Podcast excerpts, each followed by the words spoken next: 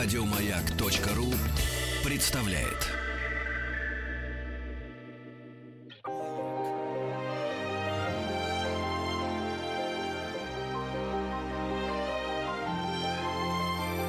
Ольга Павлова и ее собрание слов. Было это давным-давно, но меня, я помню тогда, ошеломили ее глаза. Они глядели на меня отовсюду, с портретов на стенах, с фотографий, с газетных вырезок. А на рояле влажные еще свечи, казалось, только догорели, и воск скользил по подсвечникам теплым жемчугом.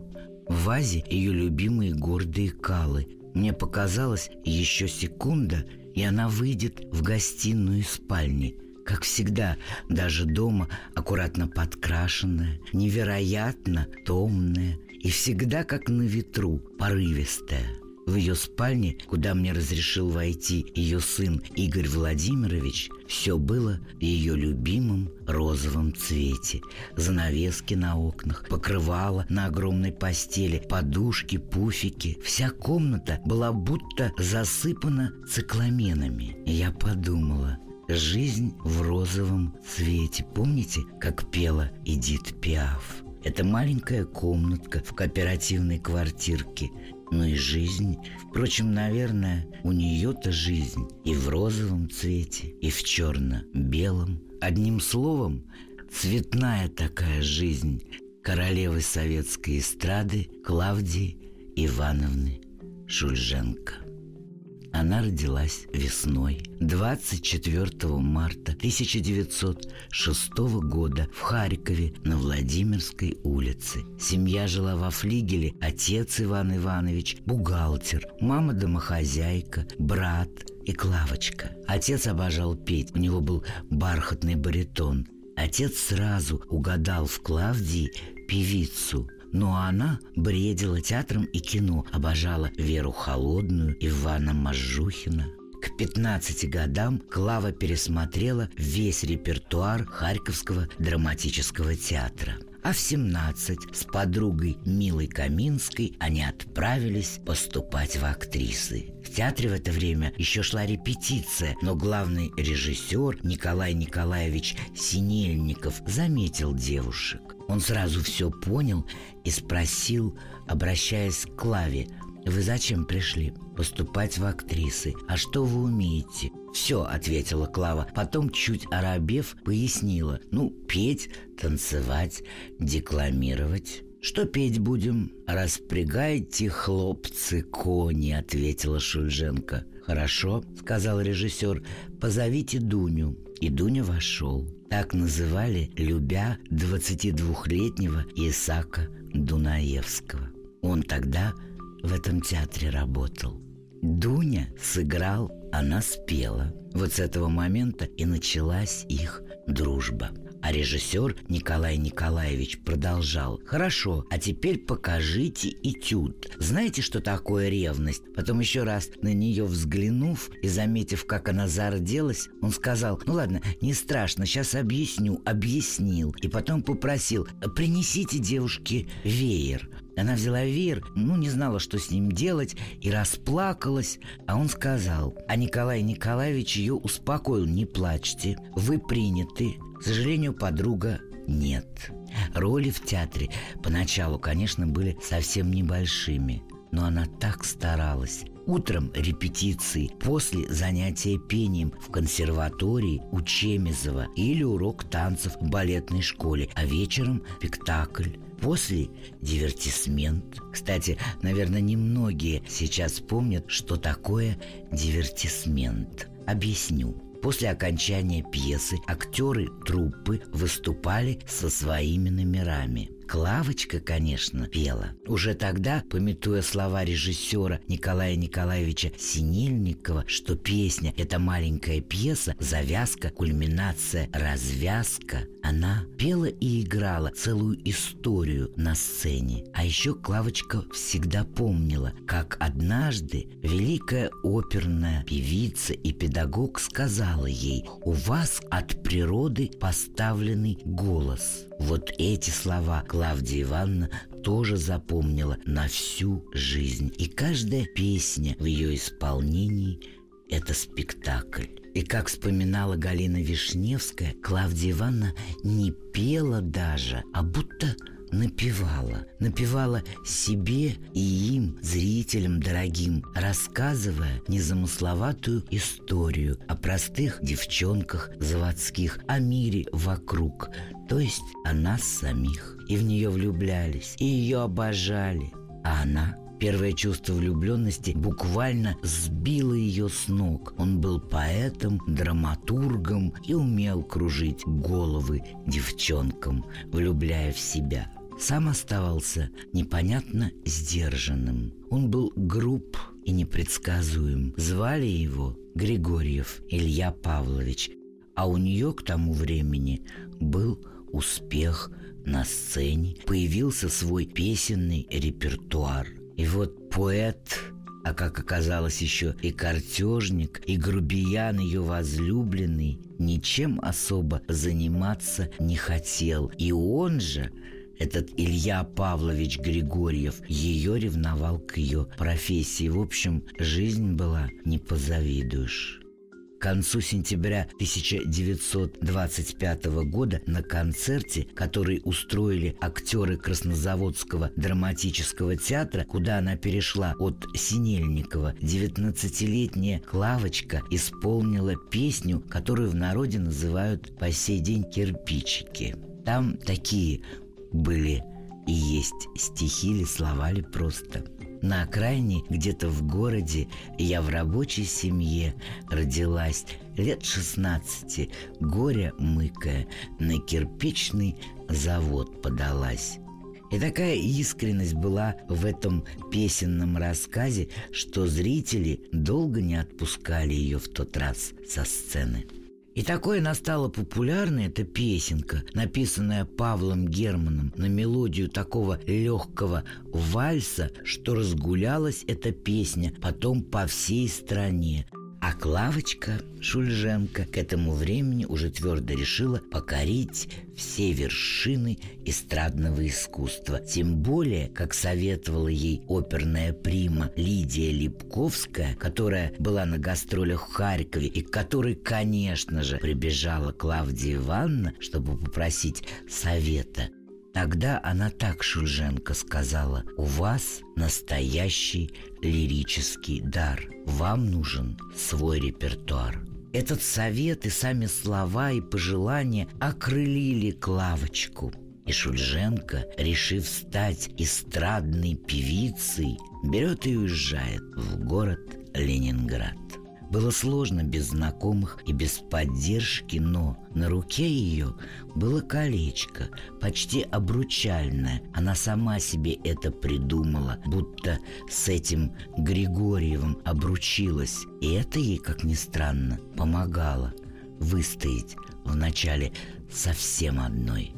Так вот, на колечко поглядит, и вроде легче, и в бой – и вот на концерте, посвященном Дню печати, она выходит на сцену, чтобы спеть одну лишь песенку. Но публика в миг поняла, что эта улыбчивая, худенькая девочка может так тронуть душу, что отпускать со сцены ее не захотели. Кстати, этот концерт праздничный проходил на сцене Мариинки. Так вот, именно там, впервые в Ленинграде, по просьбам зрителей Клавдия Ивановна, Клавочка, исполнила весь свой репертуар. И долго-долго зрители ей хлопали.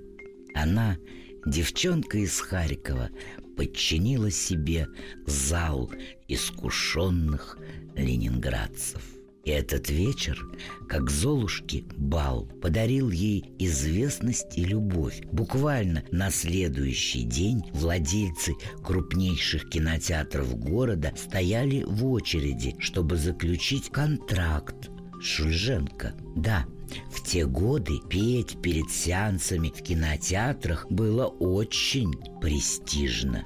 Вскоре Шульженко приглашают в Ленинградский мюзик-холл. Она принимает участие в программе условно убитый. Дмитрий Шостакович написал музыку для этого музыкального представления, ну а дирижером был Исаак Дунаевский. Шульженко сыграет в этом мюзикле роль Маши Фунтиковой, продавщицы мороженого. Она исполнит две песенки на музыку Шостаковича. После мюзик-холла Клавдию Ивановну приглашают джаз-оркестр Скоморовского – там она исполняет ставшие потом такими известными песни «Андрюша», «Часы», «Руки», «Мама». В 1929-м Шульженко с ленинградским мюзик-холлом едет в Москву. Там показывают тоже музыкальный спектакль, который назывался «Аттракцион в действии». В этом спектакле Шульженко исполняла много лирических песен. А вскоре выходит запрет на исполнение именно этих песен. Шуженко тогда удивилась. Почему? Но никто ничего не объяснил, просто запретили, назвав эти песни мещанством, а исполнение мелодраматическим. Еще добавили, нам лирическое направление ни к чему. И Шульженко получает приказ полностью поменять репертуар. Легко сказать она стала исполнять русские, украинские, народные песни.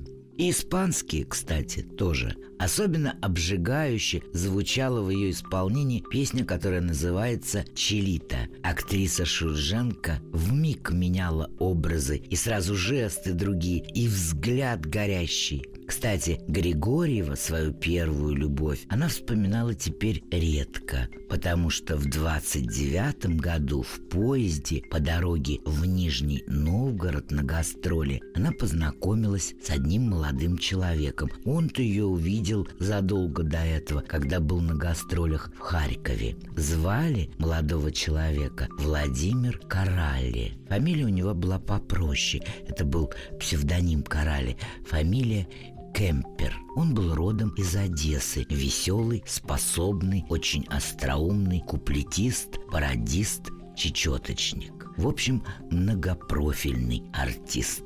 Но главное, он был полной противоположностью грубого Григорьева в феврале 1930-го, когда Владимир приехал в Харьков и, не скрывая серьезности намерений, попросил у родителей ее руки, конечно, она уже была влюблена в Каралли.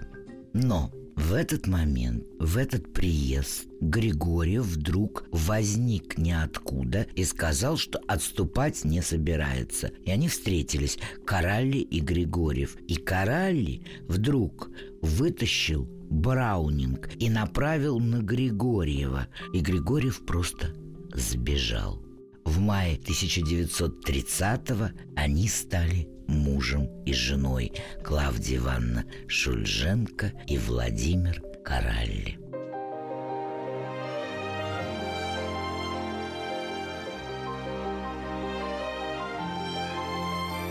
Собрание слов с Ольгой Павловой.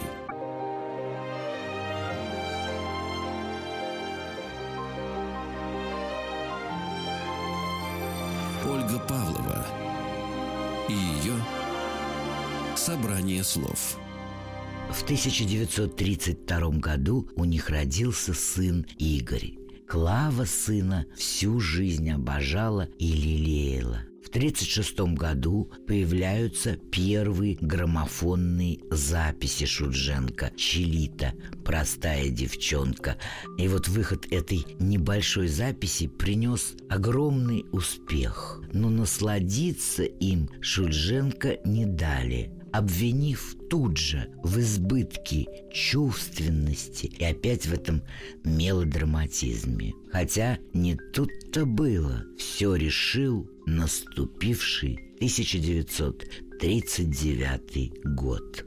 В этом году в Доме Союзов проходил первый всесоюзный конкурс артистов эстрады. Конечно, время было выбрано драматическое. Европа была охвачена огнем войны, а в СССР шли репрессии. Ну а в жюри конкурса сидели Смирнов-Сокольский, Утесов, Яхонтов, Ильинские и другие великие мастера великой страны. Председателем жюри был Исаак Осипович Дунаевский. Среди вокалистов первую премию не присудили никому, а вот Шудженко, исполнившая «Чилиту», «Девушка «Прощай», вторая песенка, и записку вызвала восторг зрителей и жюри. И, конечно, она стала лауреатом конкурса. И сразу после и Дом звукозаписи предложил молодой певице выпускать пластинки. Клавдию Ивановну снимают еще для всесоюзного журнала «Советское искусство». В январе 40-го в Ленинграде был создан джаз-оркестр под управлением уже Клавдии Шульженко и Владимира Коралли. Начало войны застало коллектив на гастролях в Ереване. Первая мысль – сын Игорь. Игорь гостил в это время у родственников. Игорь гостил в это время у родственников в Харькове. Они с мужем рванули на вокзал. Клавдия Ивановна позже рассказывала – в Харькове поезд остановился далеко от вокзала. В городе была объявлена воздушная тревога. И тут, совершенно неожиданно, неподалеку в поезде мы повстречали сына. Этим поездом возвращался в Ленинград Аркадий Райкин, и мои родственники передали артистам Гошу, так они дома называли сына Игоря. Мне сразу стало легче дышать. И вот все вместе они возвращаются в Ленинград.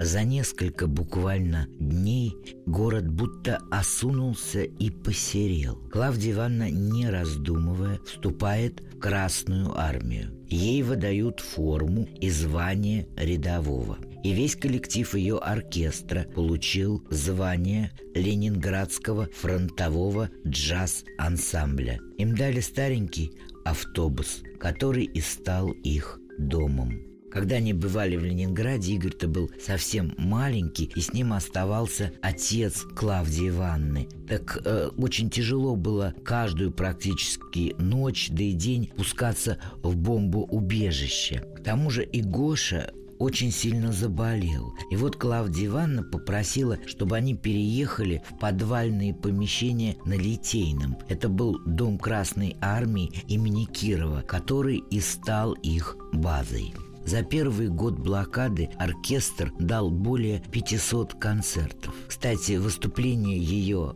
джаз-оркестра и ее, конечно, выступления вошли в историю героической обороны Ленинграда. В окопах, под бомбежками, на аэродромах, в цехах, в сараях, в палатках, на льду, на дороге жизни. Они давали концерты везде – Иногда концерты прерывались атаками немцев. Двое музыкантов умерли от голода.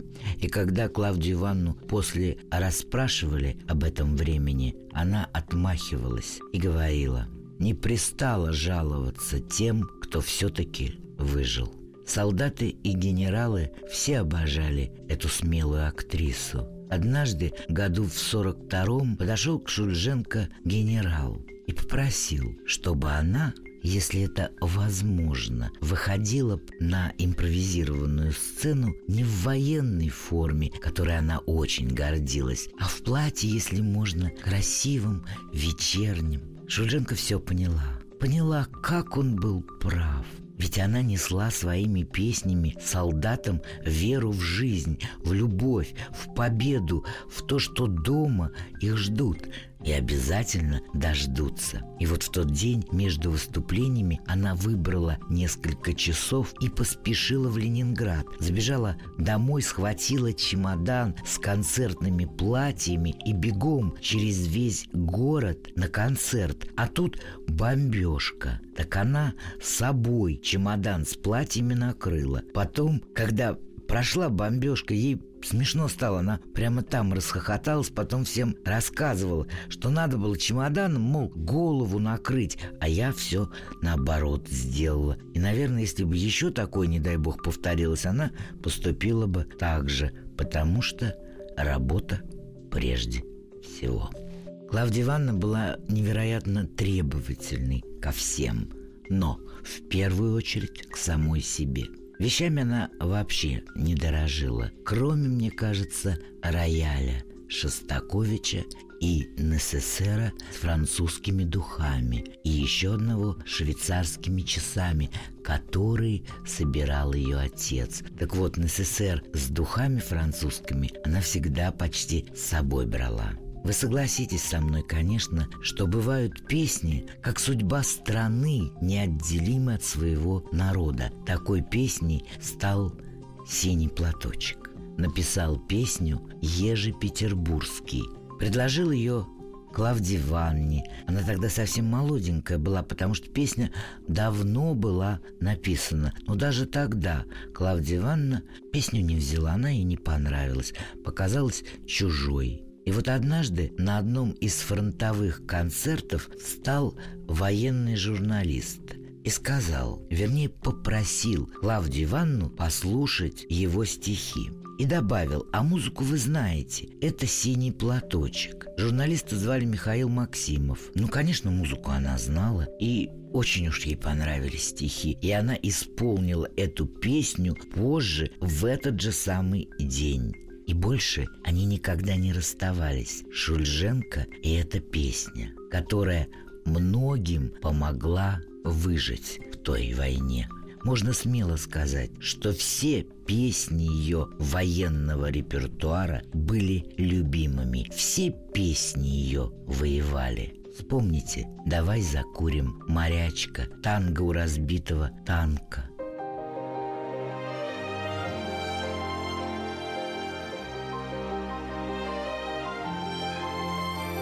Собрание слов с Ольгой Павловой.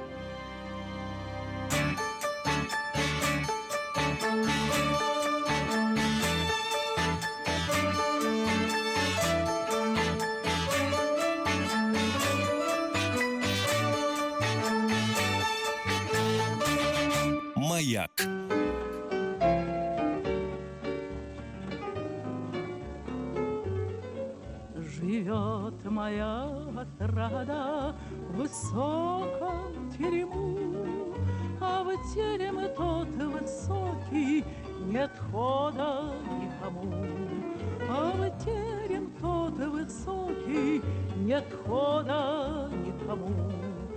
Я знаю, красотки, есть сторож у крыльца, Никто не загородит дороги молодца. Никто не загородит дороги молодца. Войду я к милой в терем и брошусь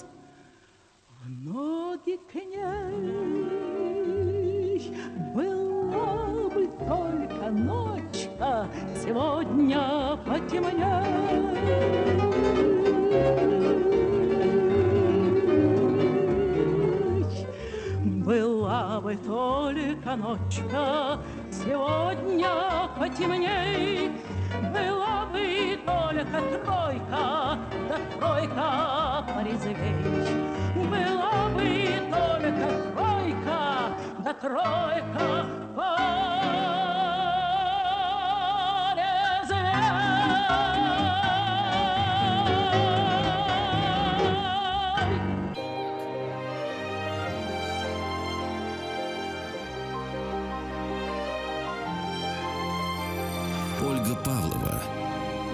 И ее «Собрание слов». 12 июля 1942 года Клавдия Ивановна получает медаль, очень почетную, за оборону Ленинграда. 9 мая 1945 года Клавдия Шульженко была награждена наивысшей воинской наградой орденом Красной Звезды, а 29 сентября 1945 года ей было присвоено звание заслуженной артистки РСФСР. С лета 1945-го Шульженко выступает с сольной программой. Но ведь война окончена, и теперь можно запросто уже среди своих снова искать врагов. Вот как было. И ее посмели обвинить, что в ее репертуаре нет патриотических песен. Что они имели в виду, не знаю. Шульженко обладала талантом главным – неповторимостью и величайшей глубиной исполнения. Конечно, Карали нервничал, когда мужские взгляды буквально пожирали ее на сцене. А тут еще стали постоянно приходить открытки с подписью «ГЕ» отовсюду. И цветы на концертах часто с такими же записочками были. Владимир Карали нервничал и срывался – он, вероятно, все-таки судил по себе. К сожалению, в 54-м Карали и Шурженко разводятся.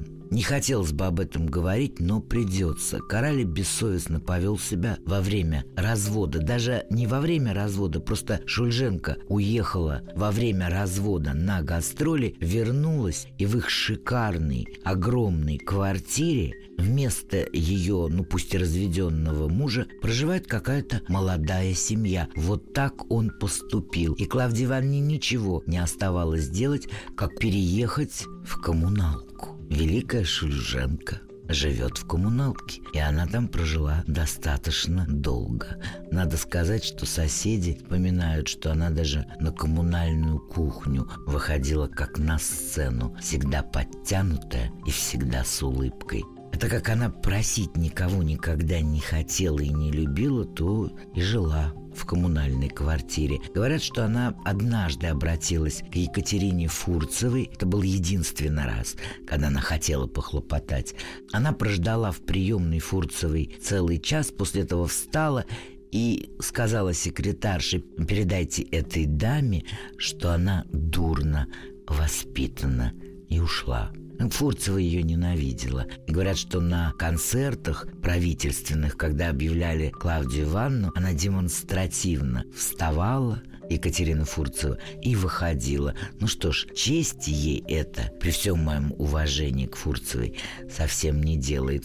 И вот в 56 году Клавдия Ивановна едет на отдых в санаторий подмосковный «Артем». Там ее знакомят с оператором-документалистом Георгием Епифановым, который был влюблен Клавдии Ивановну долгие годы. Он признался, что это он так много лет посылает ей эти открыточки и цветы на концертах. Вечером они договорились поехать в Москву. Он подвез Клавдию Ивановну, она машину не водила. И потом они заехали к ней в коммуналку на чай. Он пил чай в 8 часов вечера, он пил чай в 9 часов вечера. Уже к 11 она сказала «Уходи или оставайся». И он остался на 8 лет.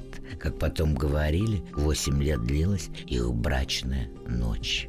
Он очень ее любил, он ухаживал за ней, обожал ее, боготворил и терпел все. Ведь Клавдия Ивановна, повторюсь, была человеком вспыльчивым и очень сложным в быту. Быт она вообще ненавидела. Хотя как тоже говорили ее друзья близкие, мой папа тоже с ней дружил. Так вот, она встречала обычно своих близких друзей в одной руке. У нее было что-то типа или ваза, или чашка с чаем, а во второй обязательно тряпка. Она все время протирала пыль. Вот такая она была. Кстати, именно Георгий и помог получить и купить э, Клавдии Ивановне вот эту небольшую кооперативную квартиру, в которой она и жила до самой своей смерти смерти. Вот великая актриса великой страны. Через восемь лет они расстались, но потом всю жизнь созванивались. Кстати, он часто будет сопровождать ее на торжественные приемы. И с Карали она общалась, даже простив ему то, как он поступил с квартирой некрасиво. И когда он звонил ей по телефону и говорил, что зайдет, она отвечала, слушай, Володя, заходи, но только на 30 минут. После этого у меня от тебя уже будет болеть голова. После расставания Клавдия Ивановна продолжала очень много ездить по стране. Что странно для меня и дико, Клавдия Ивановна никогда не была за границей. Она была невыездной. Ну, молодежь не знает этого слова, а мы помним такая печать невыездной, то есть никуда нельзя было выехать за пределы страны. Особенно дико было это, когда речь шла о таких великих, как Клавдия Ивановна. Но что было, то было. Конечно, она продолжала записывать новые песни. Одной из любимейших ее песен и наших песен нашего поколения стала песня «Вальс о вальсе». «Возвращение солдата». Ее программы в основном состояли из песен о любви. Она со сцены шептала, пела, напевала, заклинала, вопрошала, умоляла всех и каждого уметь любить. Десять дней над входом в Государственный театр эстрады висел плакат «Все билеты проданы». Это было в 1965 году, когда в Москве проходил первый фестиваль советской эстрадной песни и в Театре эстрады давала сольные концерты Клавдия Ивановна Шульженко и пела о любви. В декабре 1983 года Клавдия Ивановна приняла участие в съемках фильма о себе. Фильм так и называется «Вас приглашает Клавдия Шульженко». До этого она снялась еще и в музыкальном фильме, который назывался «Веселые звезды». Клавдия Ивановна не выносила одиночества. Это, кстати, присуще очень многим актерам. Им нужен кураж и даже один единственный человек рядом – зритель. Шурочка, так звали ее домработницу, вернее, даже компаньонку. Так вот, Шурочкой Суслиной она повсюду ходила вместе. В 1971 году Клавдии Ивановне было присвоено звание народной артистки СССР. На прием в Кремль ее сопровождал Епифанов. В 1976 Клавдия Ивановна была награждена орденом Ленина. Пенсия у Клавдии Ивановны была 270 рублей. И поэтому, когда и были нечастые сборные концерты, то она получала деньги с радостью. И хочу заметить, что уважаемая мной Зыкина получала в три раза больше за номер. Странно. Я к тому, чтобы не Зыкиной надо было уменьшать ставку, а Клавдии Ивановне увеличивать. Часто она в это время шутила. «Я пою на рынок». В магазинах тогда не очень было густо с продуктами, а заходить с черного хода она так и не научилась. Она никогда ничего ни у кого не просила. Так что, когда ей хотелось вкусненького, она отправлялась на рынок. И вот э, я уже говорила, что она считала, что не мы для вещей, что абсолютно правильно, а вещи для нас. И когда к ней приходили гости в течение всей ее жизни, она всегда встречала любую соседку как самого званного. Послали, очень торжественно она усаживала соседку, которая зашла за солью, за стол в гостиной и ставила дорогие чашки из дорогих сервизов и доставала серебро столовая. Так вот, в последние годы, к сожалению, столовое серебро она достать уже на стол не могла положить. Она этим, кстати, очень гордилась, что могла накрыть красивый стол. А серебра не стало просто потому, что она продала очень много для того, чтобы были деньги на жизнь. Игорь был рядом, ее сын, невестка к ней прекрасно относилась и даже часто ездила с ней на гастроли, чтобы помочь. Она была, ну, как костюмер. И две у нее были замечательные внучки. Ну, Игорь, он сам по себе человек глубоко интеллигентный, и на самом деле он тоже не умел зарабатывать больших денег. А тогда, чтобы просто купить хорошие продукты, нужны были большие деньги. Впрочем, как и сейчас, наверное. Так что в итоге ценных вещей у Клавдии Ивановны просто не осталось. Вот я долго думал, говорить об этом, но, наверное, скажу. Очень многие молодые артисты тогда приходили к Клавдии Ивановне и старались ей помочь. Но она была такой гордой, что ей помочь было сложно. Она никогда не брала помощи денежной и, и продуктами тоже не принесешь же. Вот одна только Алла Борисовна Пугачева умудрялась это делать. Она знала, где Клавдия Ивановна держит пенсию, и приходил потом Гоша, видел, э, сын пересчитывал вид денег больше. И тогда он говорил, мам, а кто у тебя было. А Клавдия Ивановна отвечала, да вот, алочка заходила. Ну и было понятно, что это Алла Борисовна просто тихо положила деньги. Спасибо ей большое, конечно, за это. В квартире из ценных вещей оставалась кое-какая посуда, портреты, любимейший рояль, который уже был просто членом ее семьи. Ее невестка э, вспоминала, что когда они собирались уже всей семьей, и Клавдия Ивановна должна была выйти к завтраку, то дело происходило так. Она вставала, целый час Клавдия Ивановна каждый день делала зарядку, потом она принимала душ, а потом она еще так полчасика стояла у зеркала. И когда ей говорили «мы тебя заждались», она отвечала «я не могу выйти к столу с лысым лицом». В апреле 1976 года состоялся юбилейный концерт Клавдии Ивановны. Концерту этому она готовилась неистово, будто предчувствуя, что это последний большой сольный концерт. Тем более в Доме Союзов. 24 марта Клавдии Ивановне исполнилось 70 лет. И вот это был праздничный концерт, юбилейный. Вячеслав Зайцев, который шил костюмы для этого концерта, вспоминает, что Клавдия Ивановна просила его, чтобы платья буквально летели. Вот так ей хотелось. Я, кстати, даже помню, что на ней в первой части концерта было платье серое, такое жемчужное. Чуть позже она надела голубое, а заканчивала она этот концерт в любимом платье цвета цикламенов или просто в розовом платье. Помните ее любимый цвет? розовый. Зал на этом концерте скандировал, как только она вышла на сцену. Она даже не начинала еще не говорить, не петь. Зал встал и аплодировал. Да, вот такая у нее жизнь в розовом цвете с полоской крест-накрест черного военного времени, с фиолетом слез и обманов, и с красным все-таки победным цветом. Сколько она для войны сделала, сколько она для людей спела. Ведь она всегда побеждала, королева эстрады, девчонка из города Харькова. Не буду вам говорить, что этот концерт был ее прощанием с ее публикой – Посмотрите, его можно увидеть в интернете, этот концерт. Мне же запомнились и все песни, а главное, ее слова ее долго не отпускали.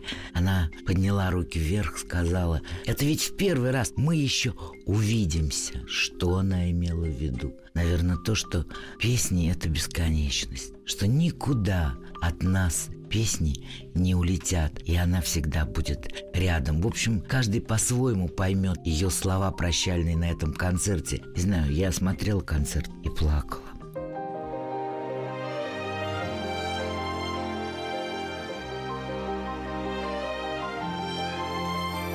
Собрание слов с Ольгой Павловой.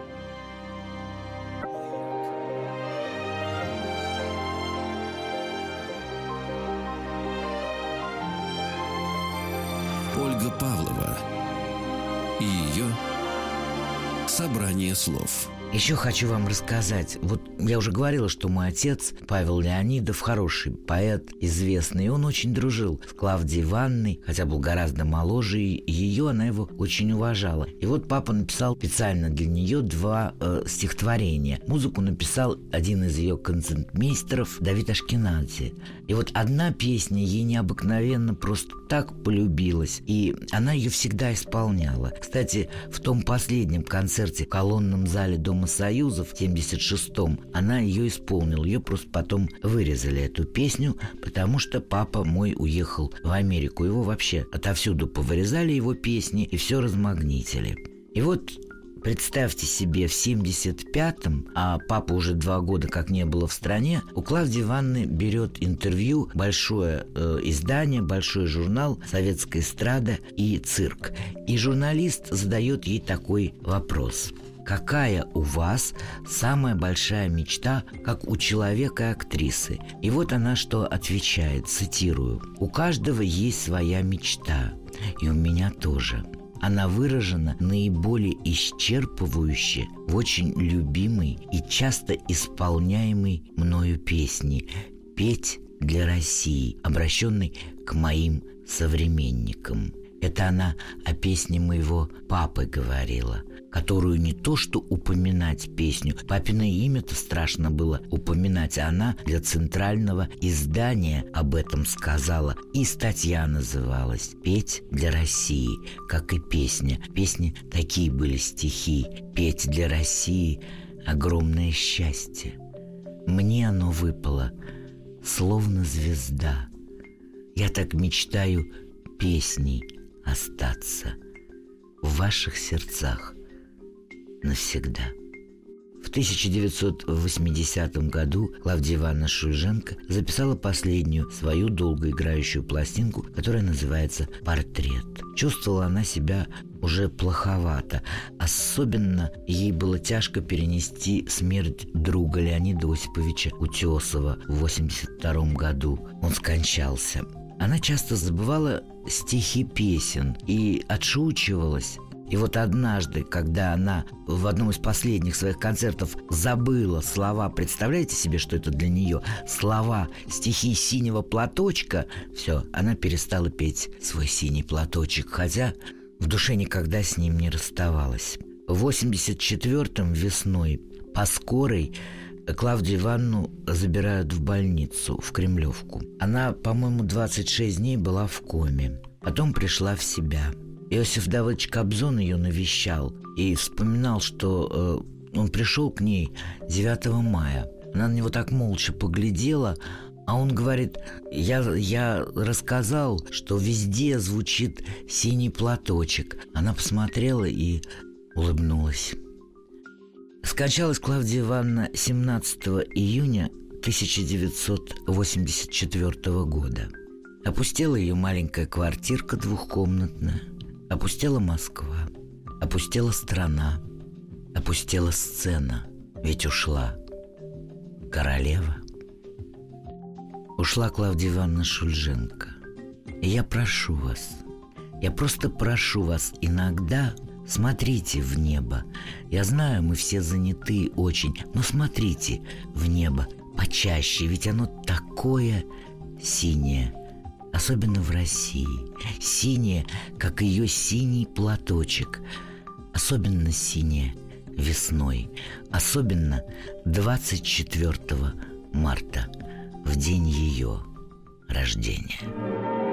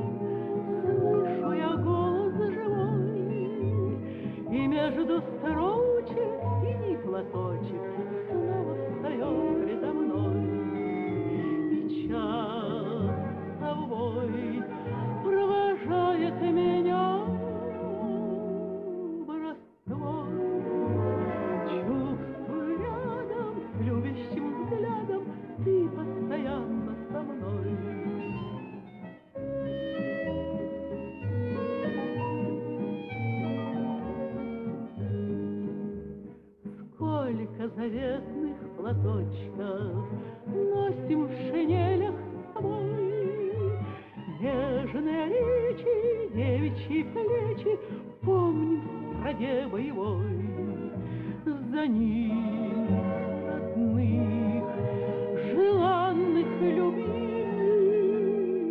Таких. Строчит пулеметчик за синий платочек Что было на плечах дорогих